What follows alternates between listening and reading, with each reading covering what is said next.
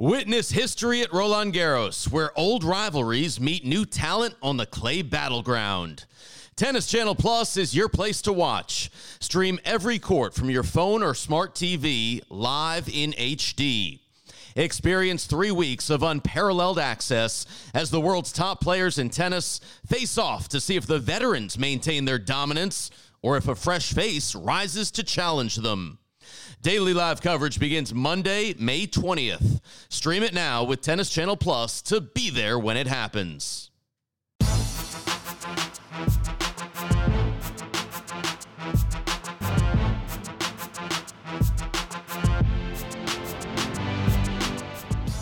Welcome to the mini break your daily podcast for the biggest storylines, results, and controversies from the tennis world. Today is Thursday, August 6th.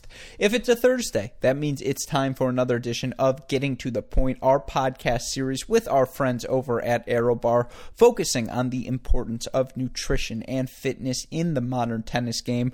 We've been so fortunate to have so many exceptional guests on the show thus far, people such as Michael Russell, Jay Berger, Lauren Embree, uh, Bjorn Fratangelo, and more. And that trend continues with today's guests as well as we are joined uh, by a tournament director, a really a college tennis coach, or do everything uh, throughout the tennis world in Bill Riddle. And, you know, we're obviously talked to Bill about how he got his start in tennis, some of the really cool things he's done in his 30 years as a part of the sport, you know, his advice about the importance of nutrition and fitness and how players can get on top, you know, be proactive with their nutrition, with their new fitness, get on top of that so that they are producing their best tennis. And again, it's a fascinating conversation. I, I don't want to, you know, take up too much of your time. Of course, there is so much going on around the professional tennis world. And as this is your place for the updates on the biggest storylines, results, and controversies from the tennis world, I'm sure a lot of you listeners are wondering what's going on. We covered a lot of the biggest topics going on yesterday. We talked about Palermo, recapped some of the action. I also talked to you about the U.S. Open and you know how they uh, redid their pay structure in terms of what uh, the prizes will be, the cash prizes for all the participants in the event. They skewed this year's prize money uh, so that players who lose first and second round will get more money than they are accustomed to, uh, given the lack of events, while the players who of course, have built up a little bit more equity, a little bit more, uh, I suppose, net worth in their lives. People such as the Djokovic's and, you know, the top contenders, the top 10 players in the world. Yeah, the purse offered for them at the top of the tournament is less, but I believe overall uh, the U.S. Open is offering 95% of the prize money they did last year. Uh, that's pretty impressive considering we're in the midst of a global pandemic. So, talked a little bit about that yesterday, talked about some of the players who are announcing that they are actually in uh, on the U.S. Open, the players who have also announced that they plan on withdrawing because, of course, that's something that matters deeply to all of us tennis fans as we look forward to hopefully getting to see the action in New York. Uh, not too many other storylines developed overnight. There are, of course, a couple of other things to talk about. The USTA announcing the main draw wild cards for the U.S. Open, and you know I reported that yesterday. I was hearing that announcement was going to be today, so I suppose on a personal note, uh, just happy to see that you know I know that I have a source that works, right? That is one source who I can check up and say, hey, this source reliable. And so, you know, those wildcards announced today. Of course, we've yet to break down the safety and health protocols being put in place by the USTA in order for players and you know volunteers, tournament staff, everyone to participate in this event. And you know those uh, that those details obviously very fascinating. You know, super uh, important for all of us as we want to know how feasible it is that this U.S. Open ends up happening. That it's not going to be stricken by this pandemic. Uh, but of course, we are going to save that for tomorrow's show. Uh, that will be just the focus, and then of course preview the Palermo action as we head into uh, the weekend. And, you know, maybe for our Patreon subscribers, now that we have live tennis sanctioned, uh, sanctioned WTA and ATP Tour action ahead of us, we might get back to mini break podcasts on the weekend for you Patreon subscribers. So be on the lookout for that. Of course, the reason we were able to do these mini break podcasts Monday through Friday here at Cracked Racquets is because of the support we get from our friends, of course, and today in particular over at ArrowBar You know, ArrowBar is the only tennis specific energy bar available out there. It comes in two delicious flavors in cinnamon honey oat as well as chocolate chip. And in fact, today's guest, Bill Riddle, talks about how he's used ArrowBars to transform his body as part of that process and, you know, get himself in better shape. So you're going to be able to hear testimonial from him. But again, truthfully, those ArrowBars are both delicious and, uh, you know, they, they taste as though you're like, Am I eating candy? Is this a snack? Is this something recreational? And you're like, Oh, wait, this is healthy and I can eat this and enjoy myself and feel better on the court and I'm not going to feel bloated and it's not going to leave this bad aftertaste. I don't have to worry about it melting in my bag.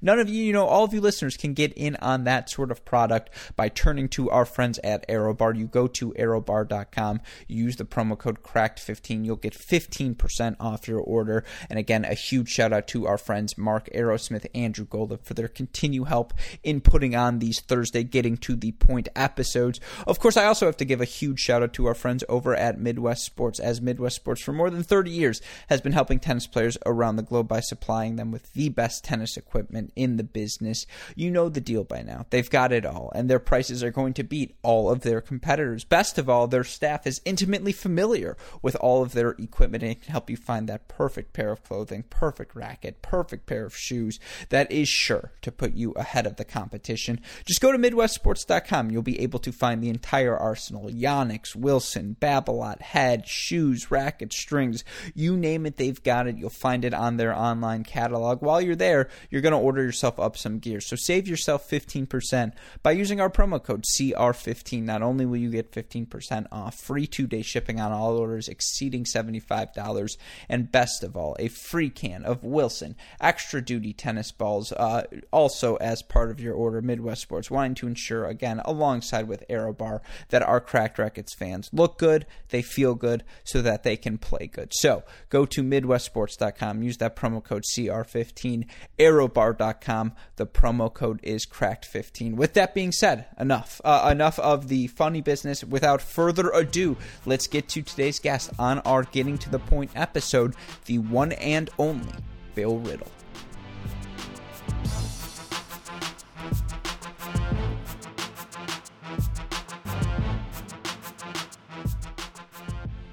Witness history at Roland Garros, where old rivalries meet new talent on the clay battleground. Tennis Channel Plus is your place to watch. Stream every court from your phone or smart TV live in HD. Experience three weeks of unparalleled access as the world's top players in tennis face off to see if the veterans maintain their dominance or if a fresh face rises to challenge them. Daily live coverage begins Monday, May 20th. Stream it now with Tennis Channel Plus to be there when it happens. Joining us on today's episode of Getting to the Point is a man who I can only describe as a do everything in the tennis world. He serves as a tournament director, college tennis co- uh, coach, USPTA elite tennis professional, speaker, tennis entertainer, enthusiast, you name it, he's done it. Bill Riddle, welcome to the show. How are you doing today? Great, man. How's it going? Oh, it is going well. No complaints. Another day in paradise, right? There you go. Yes in a worldwide pandemic, right? Yeah, exactly. At this point, they're all blending together, uh, but in a good way. You know, having these conversations at least give me some sort of barometer. I'm like, oh yeah, I talked to Bill Riddle on a Wednesday, so like that's yeah. how I remember what day everything is.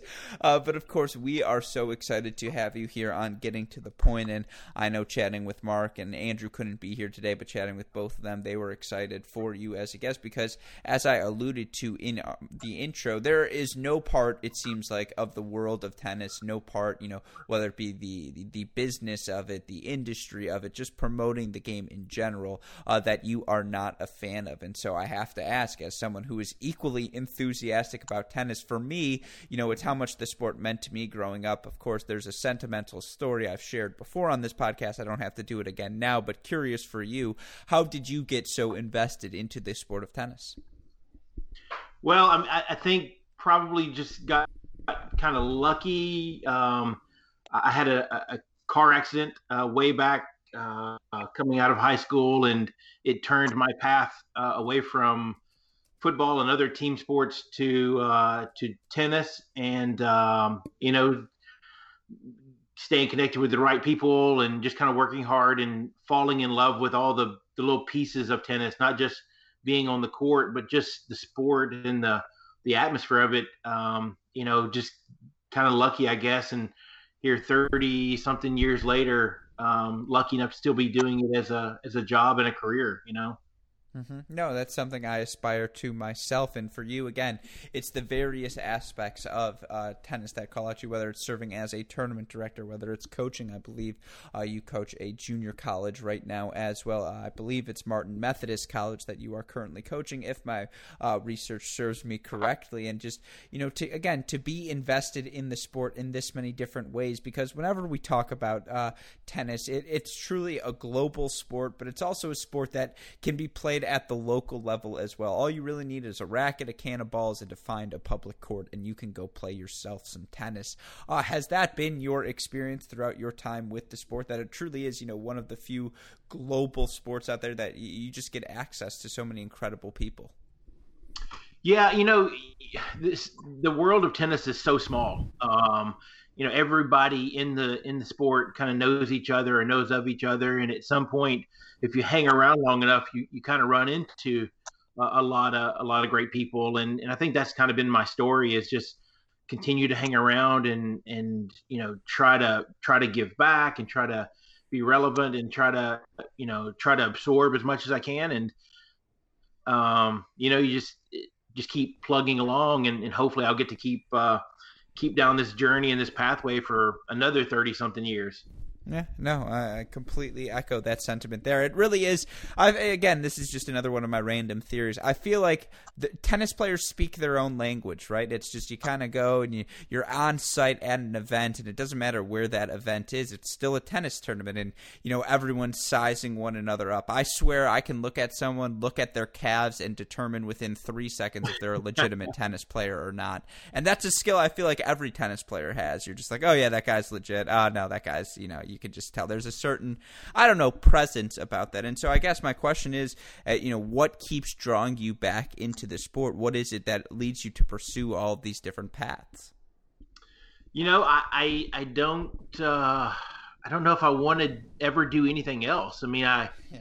lucky enough uh, to grow up um, back in the you know 70s and and early 80s and where you know everybody back then actually had multiple jobs and you know, you I grew up kind of in a, in a country town, and you hauled hay and you did things like that, and and I mean, it was great work and made me kind of what I am today. But man, to be able to do tennis, uh, coach and teach and you know speak and travel the world literally um, i mean i just couldn't imagine doing anything else mm-hmm. yeah and obviously again it's something you love to do given that you have been a part of it for over 30 years uh, at both the you know the junior club college coaching level. And you know there is something about coaching tennis that i think uh, because everyone who plays tennis to a certain degree of seriousness uh, once you get you know you're looking for a summer job when you're 14 15 16 your first inclination i'm going to teach a couple of lessons. I'm going to go you know uh, help people learn this sport that i love so dearly. It does feel like again because tennis is one of those individual sports right it's something where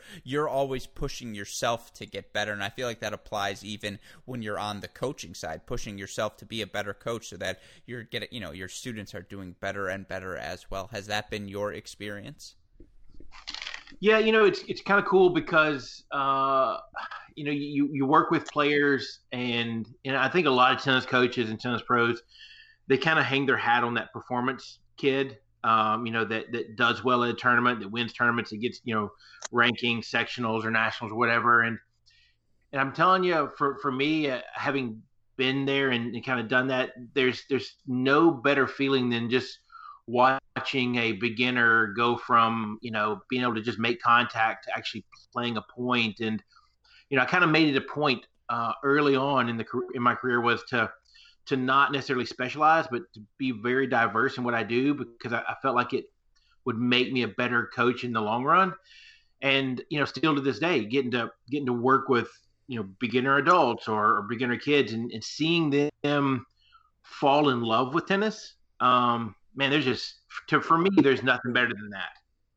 Yeah, No, and that's the sort of attitude that earns you the 2015 USPTA Pride of Tennessee Award, or you know, gets you selected as Tennessee 2011 Tennis Professional of the Year, because uh, you do have to be open-minded, right? Every player is going to be a little bit different. Everyone's going to train differently, and again, that's part of the reason we wanted to have you on the show today. As our listeners know, these episodes we do called "Getting to the Point" focus on the heightened importance of nutrition and fitness in the modern tennis game, and I guess to get started on that note as someone who has spent now, you know, multiple decades coaching at various levels of the game. Uh, you know, how has the sport shifted? Do you feel, I guess let's start with this uh, central premise.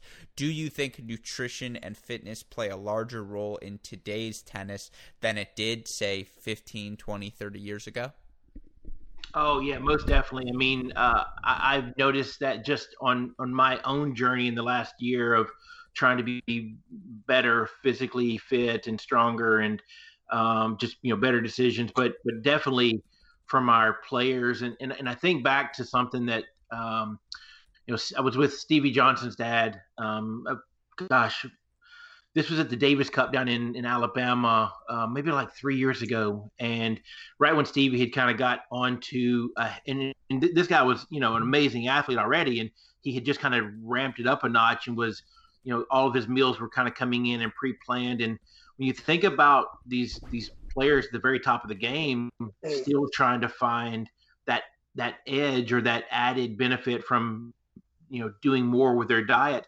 Um, i mean i think about that story and then i think about a you know a conversation i had with tim wilkinson who played you know years and years ago um, and and he, he told me a time he practiced with jimmy connors and you know they they kind of rolled out of bed and, and met up at the courts and one of them had a you know was finishing off a, a meatloaf sandwich and you know it's it's just a different mindset um, now than it was years ago and i'm not i'm not knocking what they used to do. We all used to do a lot of things different but it is so important now to just have that little bit of an edge um, and it doesn't matter what level you are whether it's college or professional or just you know working with those those 12 year olds that are trying to do trying to you know play better tennis. Uh, it, it works for everybody. Yeah, that's uh, know, it's Mark here. That that story you said about Stevie. Yeah, I mean, obviously, you know, he was one of our first uh, brand ambassadors actually with ArrowBar, and yeah, I mean, he had been. I mean, I think if you go back all the way to 14 and unders, you know, he was a top two or three junior in the country, and then all the way obviously through ridiculous college career at Southern Cal. And it's yeah, I mean, he reached out to us, you know, during an Australian Open like pre-tournament camp, and you know, Mike Russell, you know, who's a brand ambassador, oh, yeah. and actually, and actually Mardy uh, Fish were running the camp, and yeah, Stevie reached out because he was just then starting to really focus on nutrition, and you know, you're sort of like, dude, you're one of the best college tennis players ever, and he just, you know, it, it hadn't been a a huge priority yet, and you know, he was starting to see that, you know, now it was just, you know, everyone else was doing it. So it was kind of time for him to do it. So that's, that's cool that you, you know, kind of got to see that same thing. How about, uh, you know, sharing on your end, you know, how's, how's your fitness changed in the last year?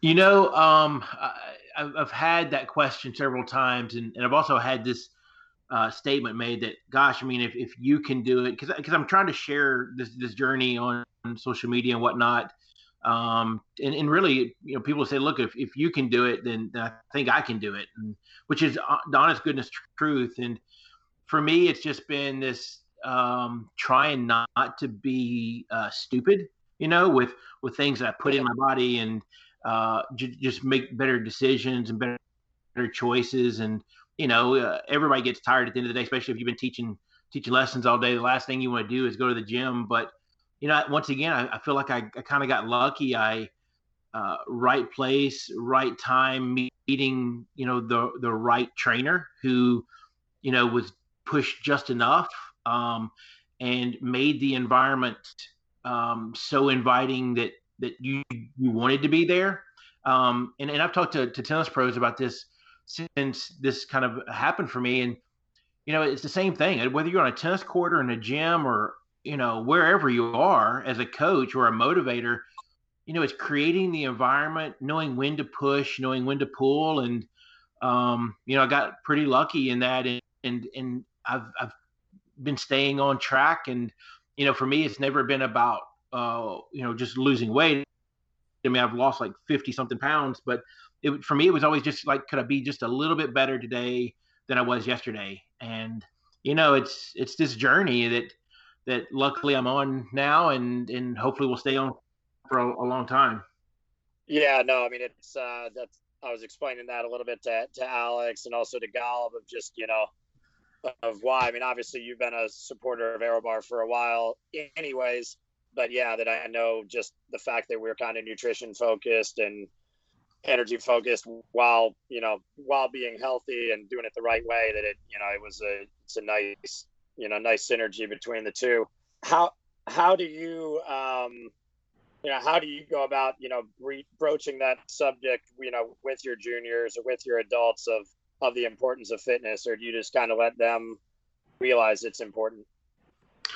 You know, it's it's interesting because um, I think prior to social media, then then coaches had to kind of like uh, bark at them and and and you know really kind of push a lot now, honestly, some of the reason why I put some of the stuff that I'm doing, my workouts and whatnot, on social media is because I know that our players are looking at it and they're like, well, if if, if coach can do it, you know, if he's in the gym, well, then I, I don't have any excuses. I mean, you know, uh, I'm twice their age, um, and and I'm I'm getting after it. So, and I found that you know several of them have said, look, this this is helping to kind of motivate me to instead of slacking off, And you know I'm I'm going to get out there too. And I never really thought of it like that, but um, you know it's it's what we do as coaches. Uh, what we say, we we always known that, but what we do as coaches is so powerful. Um, more powerful than what we we we say a lot of times and just you know you got to walk the walk um, you know you don't have to go crazy about it but you know being in the gym making good choices when what you put in your body and uh, those things they the players are watching, uh, whether it's a college team or whether it's uh, your juniors, they're they're watching and uh, they make note of it. And you know, sometimes it's easier to to get them on board if you just if you just try to walk the walk. Yeah, no, for sure. I mean, I uh, I've obviously you know always been pretty demanding of the kids that I coach, and as soon as I whatever it was five six years ago, I ran a marathon for the first time, and then you know, I didn't really have to say anything more to them, and they they seemed to listen a whole lot more, um, which was which was nice. I wanted to ask you. Um, I haven't had a chance to talk to you since. How did the uh, 50 new players in 50 days deal go? Man, that was uh, that was a lot of fun.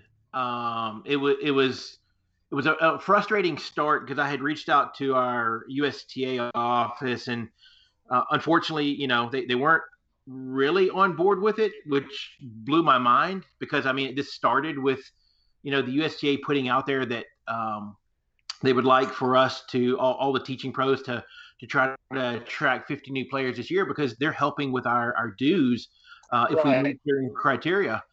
And uh, so for me, I just like I took that and wanted to kind of ramp it up a notch and. Uh, you know, they they said it didn't really fit into their box, and I thought, you know, I'm, this is this is why I'm going to do it. So I went after it, and we we got 68 new players in 49 days, and you know, I mean, the, the idea was to just introduce t- tennis to people, uh, get them on the court, uh, people who had never been out there or who had been off the court for you know a long period of time, 20 years or so, and um, you know, it, it worked out great, and and and several times I tied it into um, my, my gym and I just went after that low hanging fruit that was people who were you know already active who had never been on a tennis court. Uh, our last day, I set up a a makeshift court in the parking lot of our our, our gym, and we had like uh, eight eight or nine people come out, um, and three of them had never been on a tennis court, and we did cardio tennis uh, in the in the uh, parking lot, and I tell you, man, it's one of the funnest days I've had in a while and you know it made an impact. We're going to start doing it uh, quite often, uh, you know, with the gym and with the people that come to the gym. So for me, it was a it was a really good um, uh, little journey, and we're gonna kind of ramp it up this fall and and do another version of it where I'm gonna actually play 50 sets with 50 different people in 50 days. Um, nice.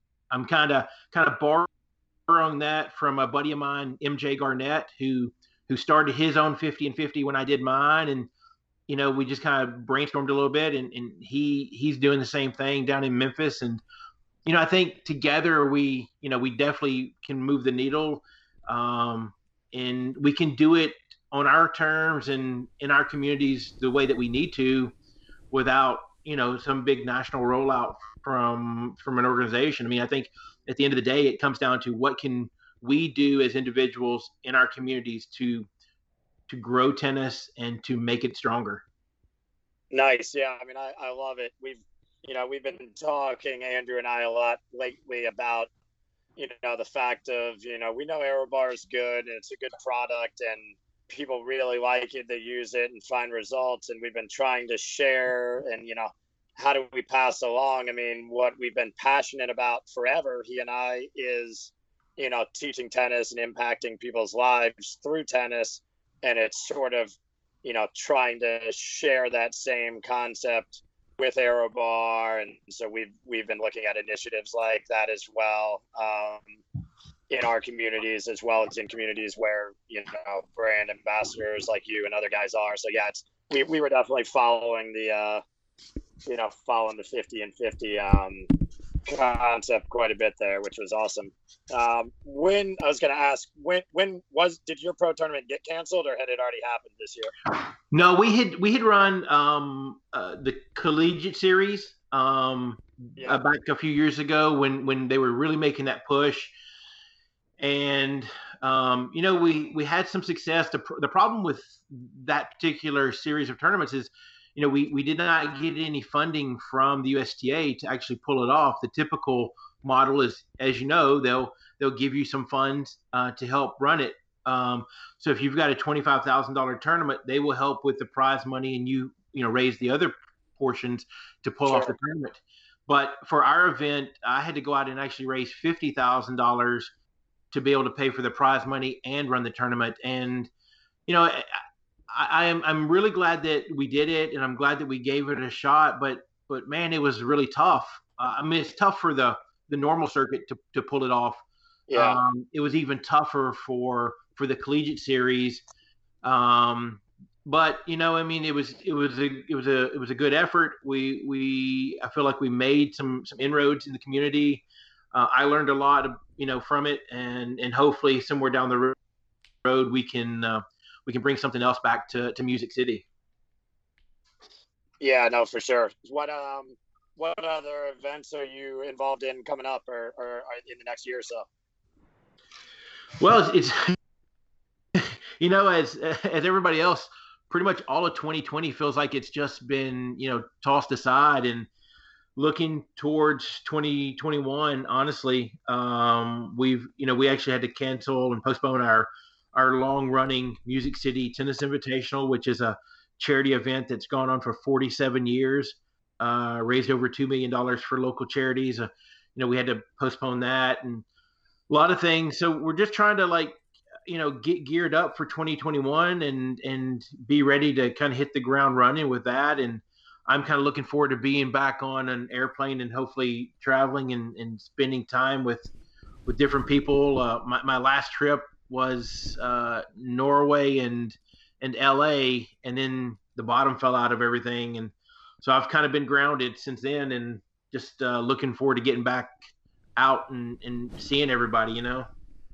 Yeah, my tournaments. Uh, yeah, I I was initially they're going to be the first week back. April twentieth was our uh, week for our 15k this year, and obviously here we are in August, and there's still no pro tournaments. So yeah, I'm I'm in the same boat, get, getting ready for 2021. Yeah, I guess that's the best we can do, you know. Yeah. Yeah. No, I was going to say to follow up on that topic, uh, Bill, because you know for so many of these events, right, uh, just financially to not hold the event in 2021, and you sort of talked about it there. Uh, the USTA oftentimes can supply support for these events, but you know more often than not, if you're trying to start an event, you're going to lose money the first year, no matter what. And you know you add that being the normal circumstances, trying to host any sort of event in the midst of a global pandemic there come all of these added expenses. And so you know there's that as well. There's also the fact that it was announced officially that oracle discontinuing the challenger series. And so just curious your opinion you know when do you guys both think, and I guess we can start with you, Bill, and then go to you, Mark, that it will be possible to have ITF level events, you know, 15K, 25K, 60K, whatever it may be? Uh, because I feel like to ask these local hosts, you know, the local clubs to add, to eat the expenses of the added safety and health precautions that have to be put up during uh, a, a pandemic like this, that's just not a feasible thing for, you know, a 15, 25, 60K, really a non slam level event to do. Is is that fair, Bill?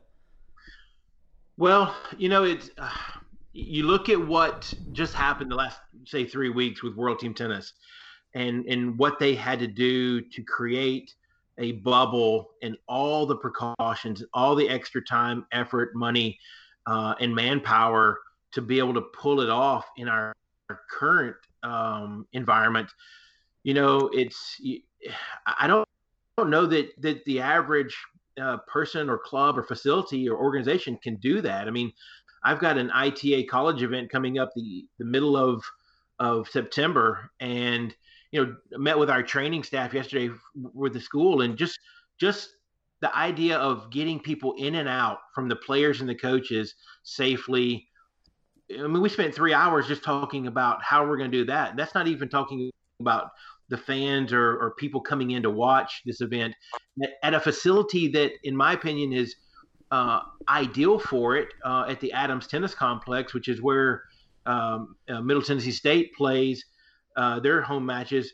It's just going to be so tough um, to be able to pull that off, and and and you know when you factor in the money uh, that it that it costs to be able to pull off these events or prize money at the at the challenger level and the satellite level, those it's I, I, don't I don't know how we I don't know how we do that right now. Um, everybody's um, you know struggling financially. Um, it was tough when we were doing well financially uh, as as a society, but now with everybody you know out of work and working from home and all these different challenges, I, I don't know how we can. It, it it's going to be 2021. uh, I even saw something that uh, Steve Simon said we won't really return to what the tour should look like to 2022 possibly at the WTA level. So, um, you know, I think it's going to take us a little while.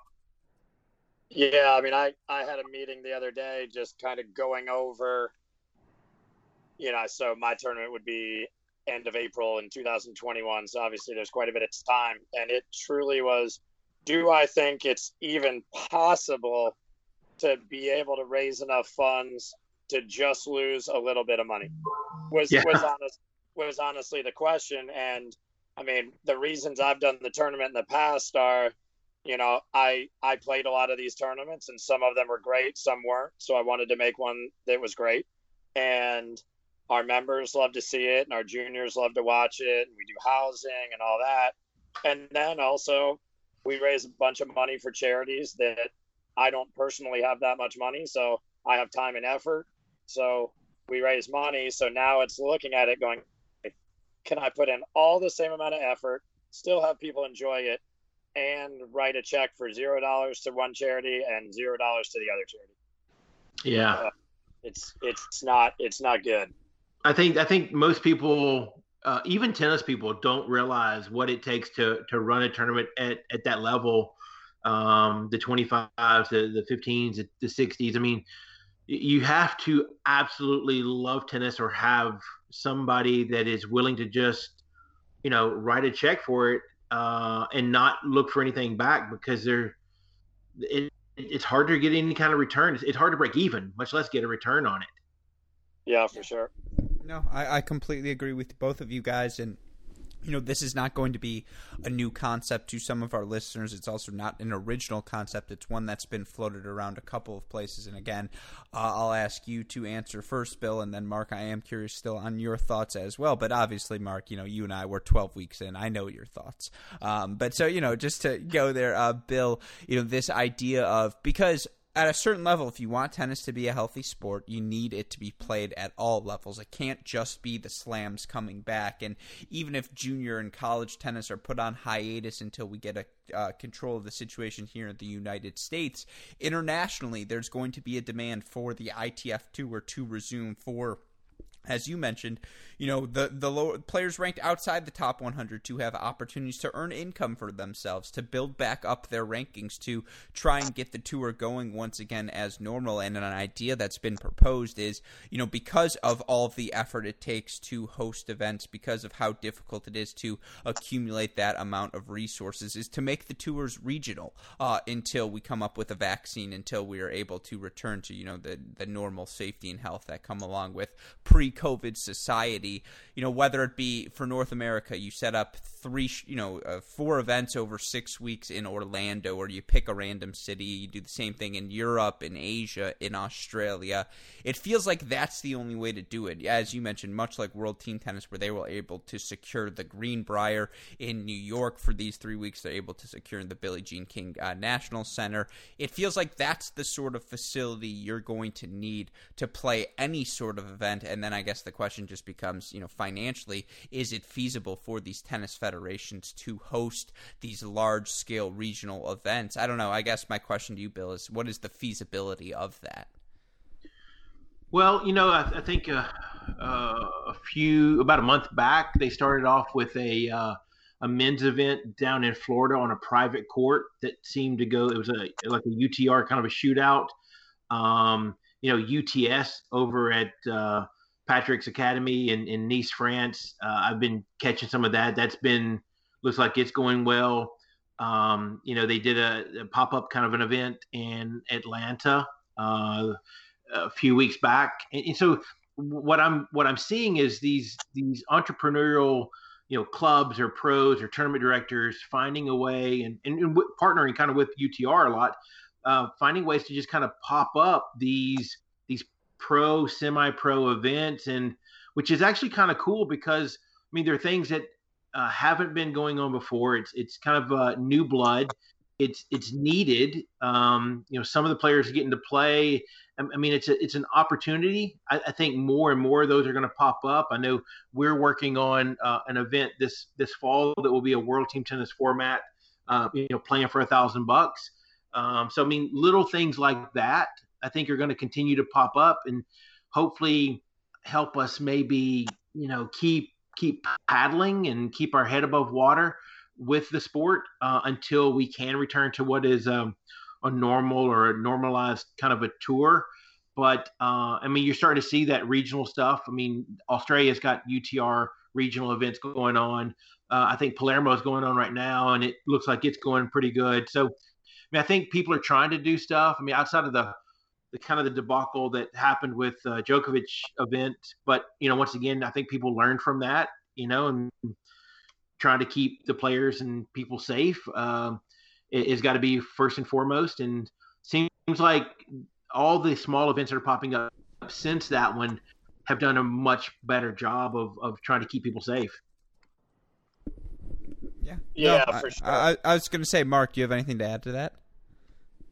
Yeah, no, I mean, and I, I mean, I've even had some conversations recently. Um, I mean, I, I know that some of the college programs are going to be pretty, you know, have some pretty tight budget strings. Um, definitely in the fall this year, and I mean, I know some of even the biggest programs are going to be doing some some localized UTR events in place of traveling all over the country for ITA events and you know all Americans and such. So I, I think it I think that stuff may wind up sticking and actually being a, a big part of the calendar for junior and college stuff. Hey, I would love for you know the Florida State Close tournament to become like a really big tournament again. You know, and there's no reason it shouldn't. There's great players in the state, but everybody was always looking well, I'd rather go national, and then I'd rather go international, and then I'd rather do this. And you know, I think there's definitely ways to make things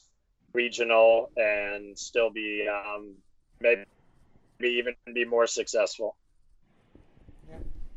No, I, again, what what's clear is uh, throughout this period, it's forced tennis to get creative, and the product of that creativity has certainly not been objectionable. There's been a lot of things about it that I think can be applied to tennis moving forward. Again, whether it be things as small as should there be a larger role of for events such as World Team Tennis, UTS, where players can have fun, you know, kind of extend outside of the normal comfort zone. Um, actually, I guess let's go there next, Bill. Curious what you thought about that, just the various exhibition play, the various styles, you know, the different scoring. Do you think there's a place for that in the larger tennis ecosystem? Well, I've I've always been a, a, huge fan of World Team Tennis. I mean, going going way back, I, I was lucky enough to, to work with them back in the, the mid '90s, and and I've always been a fan of of you know getting tennis out of the the traditional. Uh, even though I mean, I'm I'm the guy who still wears a collared shirt to teach in because I can't I can't go out there in a t-shirt. Um, but yet I want to see us kind of get away from some things. So like UTS uh, you know, watching what they're doing over there at, at, the academy has been a blast. I mean, it's fun, it's fast, it's you know, it's it kind of fits in with people's attention span, and um, you know, so I think yeah, trying some of those things uh, and and seeing if they work, and it looks like they they are. Um, these round robin events where you play a set and, and move on, on, and you get a lot of variety in a short window of time. Um, I mean, you, you got to remember uh, the, a human's attention span is shorter than a goldfish. So, you know, we got to find ways to, to, to be able to make it fit and, and bring bring attention to it. So, you know, changing up the format, changing up the scoring system a little bit, and do, doing something different. Um, I, am all, I'm all for it, and I think I think it's it's showing right now that it's it's working to some extent. You know.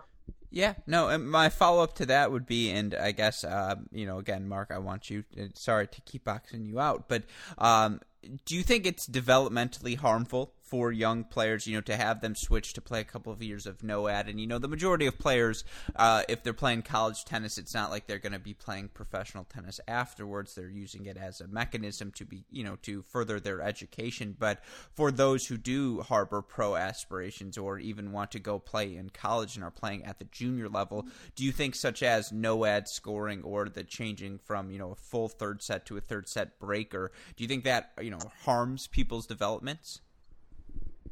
I mean, I don't. When, when I look at the kids, uh, and, and I and this is a you know comment that I've made to to parents and kids. You know, uh, you go back to like transition balls to a yellow ball, and you got that good kid who's like twelve that or 11 something like that who's like ah, i should be always hitting on a yellow ball i'm like well you know there's all these things you can't do so let's try it with uh, a slower ball where you can develop uh, whether it's it's you know changing the ball or changing the format or changing the scoring system you know good players athletes you know those that are committed will adapt and find a way to make it work. Those that are looking for excuses they just won't.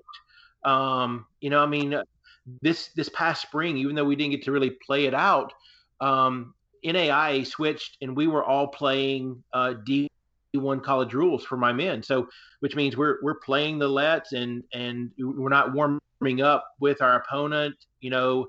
So going from what we've done for years and years at the NAI level to now playing all of our matches, uh, just like the D1 players are playing, it, it was a it was a, a, a, big shift. And I mean, our first match, we went uh, up into Knoxville and played um, Carson Newman, a D2 school indoors, kind of at altitude and with that new scoring format and the, the no warm up, man, we it, we were shell shocked and rocked quickly. And um, I mean, yeah, on the scorecard it looked bad, but I think it opened our players' eyes to what we've got to be able to do. Uh, come out, be ready to play uh, earlier. You know, I'm not gonna have to. I'm not gonna have the time or the luxury to to always, you know, work my, my way into the match. Sometimes I got to be able to to go. And so, you know, I think I think that you have to be able to to adjust and some of these things are, are forcing us to adjust a little bit and get us out of our comfort zone and, and, and i'm okay with it honestly yeah mark curious your thoughts on these topics Yeah, I mean, I, I mean, you know that. Well, actually, today was uh, my last practice with two of the guys before they leave for their freshman year. One at UNC and one at um, University of South Carolina. And yeah, I mean, when when we switched them over to playing Let's and playing NOAD in practice, I mean, honestly, it was maybe five minutes of acclimation period, and then you're good with it because you know you, you kind of know you're going to have to do it, so you just do it. You know, yeah. It, you know, it's I, what whatever their reaction would have been. You know, the answer would have been, well, these are the rules you're playing in college tennis, so you know that's not up for debate. So I don't think how you handle it should be up for debate, but that's yeah. that's just me. No, you know, I, I think, think I think we're in a really interesting period here. Um, if I can, just with with the pandemic, uh, you guys probably have noticed there's a lot of people back out on the tennis court because you're instantly, uh, you know, socially distant from from your opponent. You know, uh, golf and tennis have seen continuous play, continuous growth of just casual play throughout this entire process, and and I think we're in a really unique situation right now in the tennis industry that we could capitalize on these people that are back out on the tennis court for whatever reason. Uh, you know, I, I, realize they don't have other sports that they can go do because team sports are kind of shut down. So we have this amazing opportunity to capture, uh, you know, kind of like shooting fish in a barrel. And if it means that we have to adjust the format to to fit into what their attention span is, uh, the hard part is a little bit over. We got them on the tennis court. We got a lot of people out on the tennis court right now. Let's let's do something to really attract them and and and keep them out there on the court, even when this pandemic is over, and even when there's a, a you know a, a, cure for it, and we're we're back to whatever normal is. We want these people still playing tennis and and being being real tennis players. So we, we got an opportunity here. Yeah, absolutely. And in your opinion, uh, Bill, does that start at the local level? That starts right with the outreach that clubs can do on their own. Yeah, I mean, it, it's it's tennis pros, tennis coaches, ultimately at the grassroots level. I mean, you know, I, I'm not knocking the USTA, but for many years they've thrown money at at programs with with fancy names and, and slick ads and whatnot. And the reality is, it comes down to tennis coaches and tennis pros at at every grassroots public park and club getting on board and looking beyond just the lessons that they can teach and the money they can make there into attracting people to play tennis on a regular basis you know whether it be in a in a league a team round robin stuff whatever it is getting them to play tennis on a on a regular or semi regular basis um, that's that's the key to us continuing to to to to grow the sport of tennis. Mm-hmm. No, for sure, absolutely. I, I think that's so important. And yeah, you know, we we at Cracked Racquets we talk all the time about the way pro tennis can reach out to fans. But simply put, the the more you play tennis, the more likely it is that you are going to want to watch the sport professionally. And it's just this trickle down effect where the more people that are playing, the more people it is that will be likely uh, to become fans of the sport. So I completely agree with you there. Uh, again, I, a couple fun questions for you. You've been so kind with your time, Bill, and then we can let you go. I know you, I believe, have two uh, two children as well who both play tennis. Uh, for you, A, did you coach your children? Because I know, I believe they were both high school state champions. And B, if that answer was yes, was were those your probably two most difficult students? um, y- yes. I, I, was. Uh, I'll go back to being lucky again. Um, both my kids uh, were left-handed. Uh, nobody in my family or my wife's family are, are lefties, uh, so it was really interesting. Um, but but I think I had an easier time of it because two two reasons. I I also coached them in soccer and baseball and basketball and you know we would play golf together and we we you know did a lot of different things together. Um, so they they always kind of knew that dad was the coach and but I was you know always kind of fair. They always knew that mom was the one who might get thrown out of the place because she would lose her mind. um, and, and, that's okay because we all got roles to play, right? Mm-hmm. Um, but uh, um, yeah, I mean, it's. I I enjoyed it, and and I never found it to be challenging. I, mean, I even coached my daughter daughter on our zonals team, and my son, uh, you know, playing World Team Tennis Nationals and different tournaments, and now he's playing for me at, at Martin Methodist. And I mean, yeah, yeah, there's there's challenges, but but I think the other part that made it easy for me, you know, they were always around the club, they were always traveling with me, and they were always around other other coaches. Um, and and teaching pros and from from from here to there. I mean, they were always with me, so they they understood tennis and they understood coaches and you know uh, it's funny they, they even occasionally I would be doing testing uh, for USPTA or the PTR for many years. And and uh, they would be you know guinea pigs when some of these pros would come in to take their their certification test. And so they got to kind of see all the different levels of coaches and whatnot. And I, I never pushed. Actually my, my wife would always kind kind of get me because I, I wasn't pushing hard enough for their tennis. But um, once again, I mean, she had the role of the crazy parent to play, and I was trying to be the the, the sane one. So um, I hope she doesn't listen to this. But um, but yeah, I mean, I just I, I kind of took a different approach and was lucky in that they got some experience with with other coaches, and I, I wouldn't trade those experiences um, coaching the kids in, in any sport uh, for anything, just because it was it was our time together, and um, we always kind of had a, a, a nice balance. I felt like. No, that's awesome. I, yeah, in uh, in my house, uh, the rule was if it was a big match, you know, uh, dad would come. If it was a regular match, mom would come because she'd get too stressed out. And then, you know, I, would always be like, okay, like it doesn't. I'm gonna smile no matter what. But you guys do what you have to do. Uh, yeah, you know, whatever works works. I completely agree with you there. And you know, again, home stretch. You've been so kind with your time, but in terms of your coaching experiences would you say there, you know, what are the biggest changes in your coaching philosophies uh, over the past 20, 25, 30 years as the game has changed? Have you you know changed the way you teach your kids whether it be the fundamentals whatever it is to adjust to the demands of the modern game um you know i think i think i've always tried to stay true to this one core aspect of of every time i'm on the i'm on the court and um, whether it's you know uh, junior team tennis or my college players or you know spending some time with uh, you know like Gaby Dabrowski uh, when she came to Nashville on uh, for our pro tournament. I mean, at, at the core of every player, they want to have fun, you know, and if and if you can find a way to balance the the the fun and the funometer that that we all have, um, if you can find a way to balance that with the serious stuff, the technical stuff, the the the skill acquisition, and the the the uh, understanding the strategies and all those different components that we we try to get across to our players.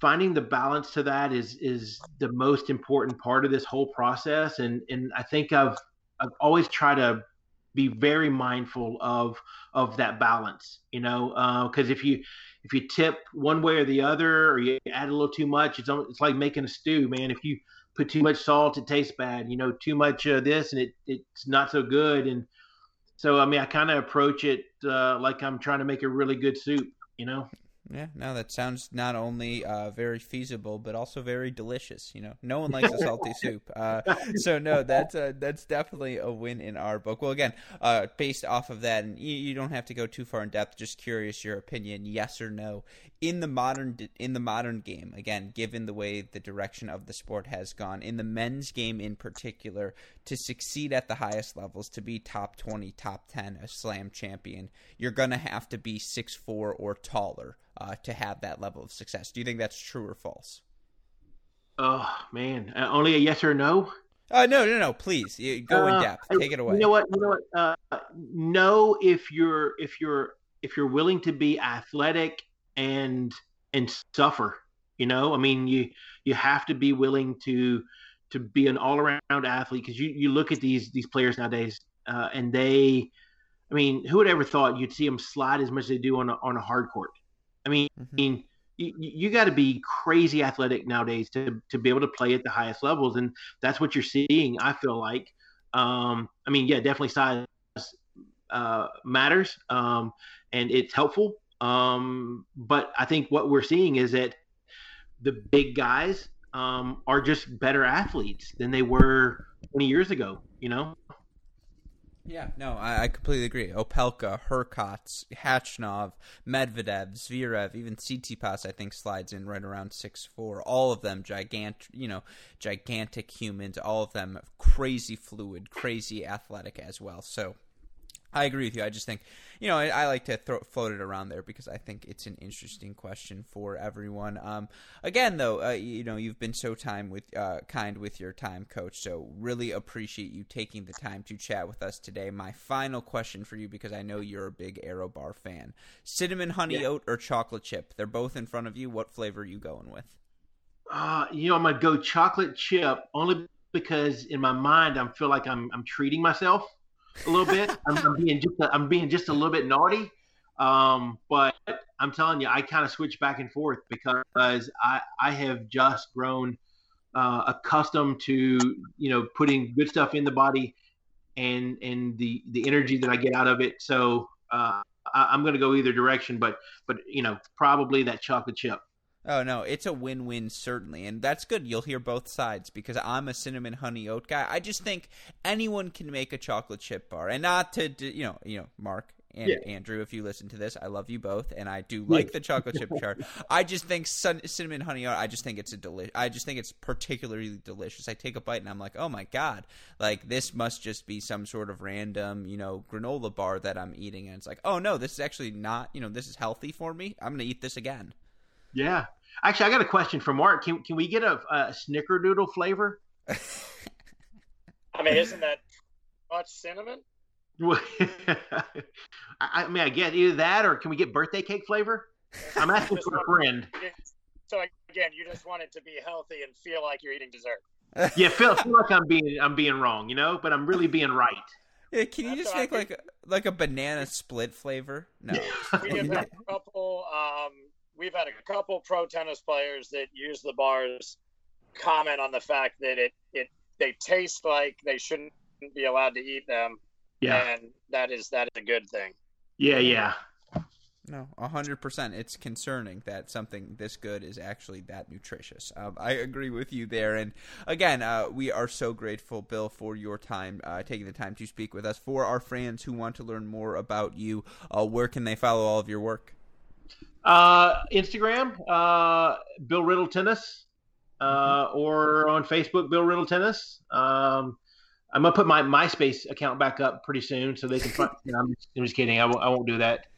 Uh, but no, just uh, on social media, I'd love to uh, love to connect with people. So uh, awesome. Well, then, Bill, again, thank you so much for taking the time to chat with us. Hope you and your families are staying safe and healthy, and you know, hopefully, we'll get the chance to speak with you again soon.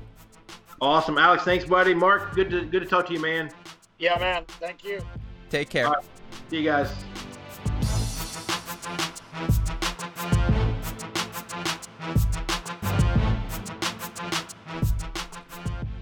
Hope you enjoyed our conversation with Bill Riddle. And again, a huge thank you to Bill for taking the time to chat. A huge thank you to Mark and Andrew over at ArrowBar, as always, for helping to set this up.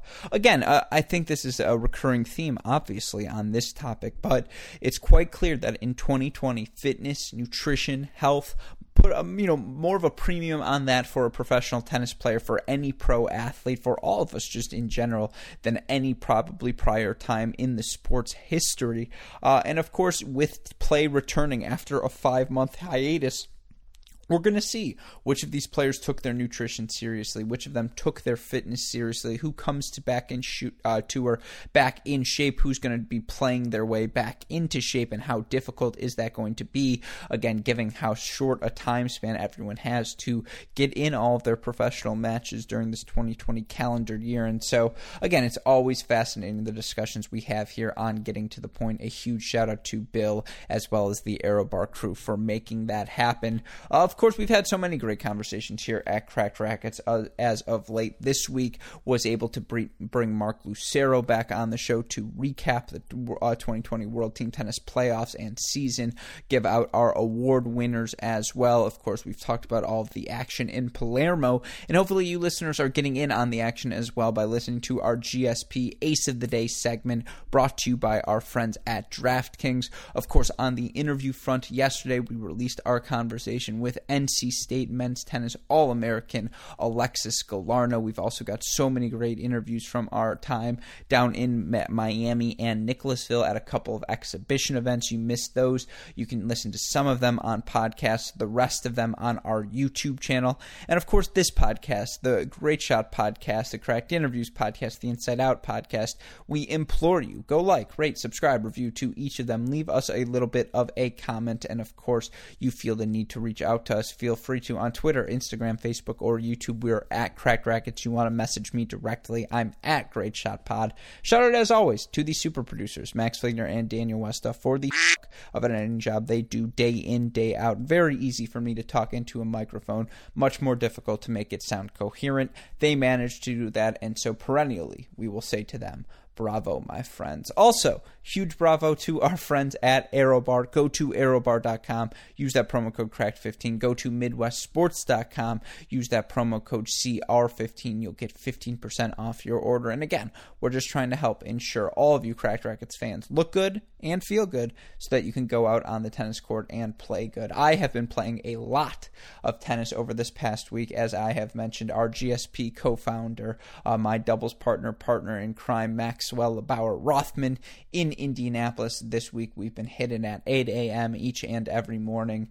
My body's hurting, folks. You know, it's funny because I'm still 24 years old, and I very much acknowledge that, you know, I'm still at, if not I can recapture close to my physical prime, probably in a way now that even three, four, five years from now will be much more difficult. Certainly, once you're over the hill at 30, you know, athletic prime. None of us are LeBron. Uh, you know, only LeBron hits his prime post 30 at this point. For the rest of us normal humans, uh, it's a little bit more difficult. That being said, my body is broken. I have back pains. I have hamstrings that hurt. For the first time ever, my forearms are tingly. I'm like, it never used to hurt to hold a racket and swing for X amount of hours. I could play eight hours a day for six straight days. That was my summer routines when I was 13, 14, 15, 16 years old. And now my body's broken. Now my hand looks like it's been beaten because there are so many blood blisters on them. It's just it's devastating, folks. And that's because, you know, I didn't switch to ArrowBar until these past three weeks. They probably switching to ArrowBar every morning gives me the boost I need to want to return to the tennis court. Uh, but certainly, again, I, I, didn't have my grips right, all of this stuff. You turn to Midwest Sports ArrowBar, your experience will certainly be better than mine. Although I will say my level of play pretty satisfied with that. It's the other stuff. It's the recovery. It's how I feel at night. I mean, again, folks, things hurt that I was like, oh, yeah, that is a muscle I'm using while I'm playing tennis. And I had just forgotten about it, but my body evidently does not want to let me forget about it, as I, of course, do not want to let you forget. Like, rate, subscribe, review all of the podcasts. But with that being said, for our super producers, Max Fligner, Daniel Westoff, our friends Andrew Smith, uh, Andrew Golub, and Mark Aerosmith over at ArrowBar, our guest, uh, the wonderful, wonderful Bill Riddle our, and of course, our friends at Midwest Sports, and all of us here at both Cracked Racquets and the Tennis Channel Podcast Network. I'm your host, Alex Gruskin. You know what we say, folks? That's the break. And we'll see you all tomorrow. Thanks, everyone.